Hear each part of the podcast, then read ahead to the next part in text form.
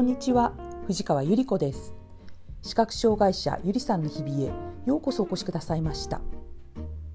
しばらく前に iPhone の機種変更をして古いスマホから新しいスマホへデータ移行に成功しました。クイックスタートというそうです。専門的な詳しいお話ではありません。あくまでも私が下調べしてやってみた感想なのでどうぞその旨ご了承ください。私にとって初めてのスマホというのは Android 楽々スマホという感じのあまり機能が充実していなくてまあここが大事だったんですね。電話がかけられてメールが打てればそれでよしというものでした。視覚障害者となって自立訓練を受けた時 iPhone というスマホの方が視覚障害者にはより便利だということを教えていただきました。ICT 訓練で基本的な使い方を覚え電話をするメッセージを送る視覚障害者にとって便利なアプリというものをダウンロードして使うということを教わりました。初めての iPhone を購入してからこの春4年目になりました。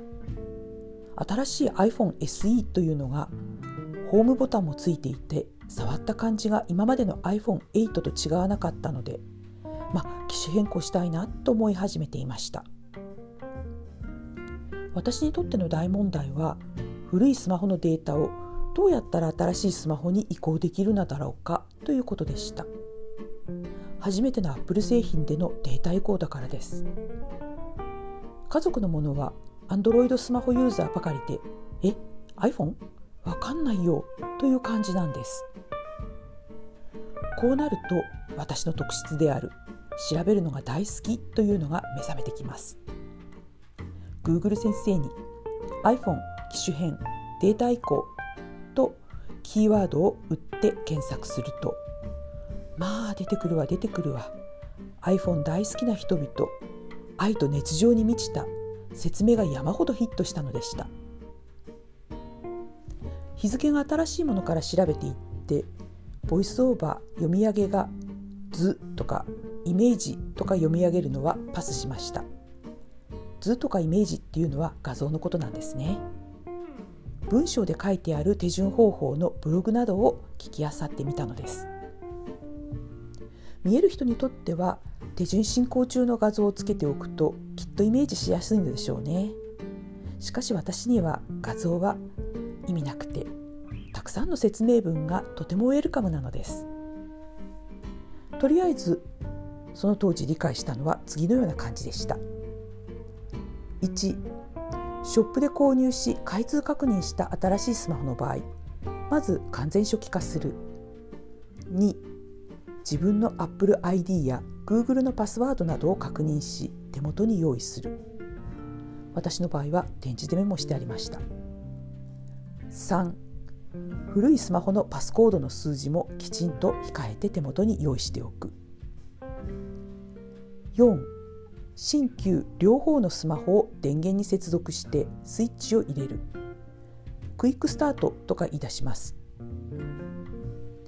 5古いスマホのカメラで新しいスマホの画面に出ているらしき画像を読み取ります。6あとは画面の読み上げに沿ってパスコード入れたりパスワード入力したりしていきます。7最終段階になるとデータ移行しているようです。なんだかいつもの iPhone が静かになっていると心配になって足をカタカタさせて待っていました。まあざっとこんな感じでした。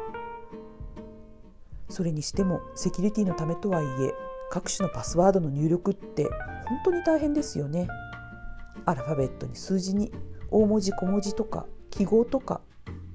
もう本当4つの数字じゃダメですか？って聞きたくなります。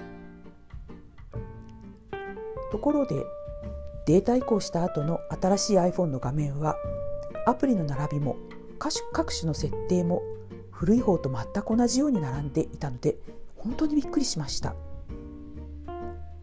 いつも使いやすいように並べていたアプリがそのまま再現されていたのには iPhone 様々 Apple 様々と拝みたくなったものでした。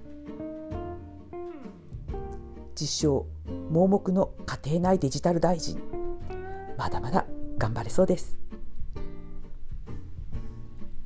今日もお聞きくださいましてありがとうございました。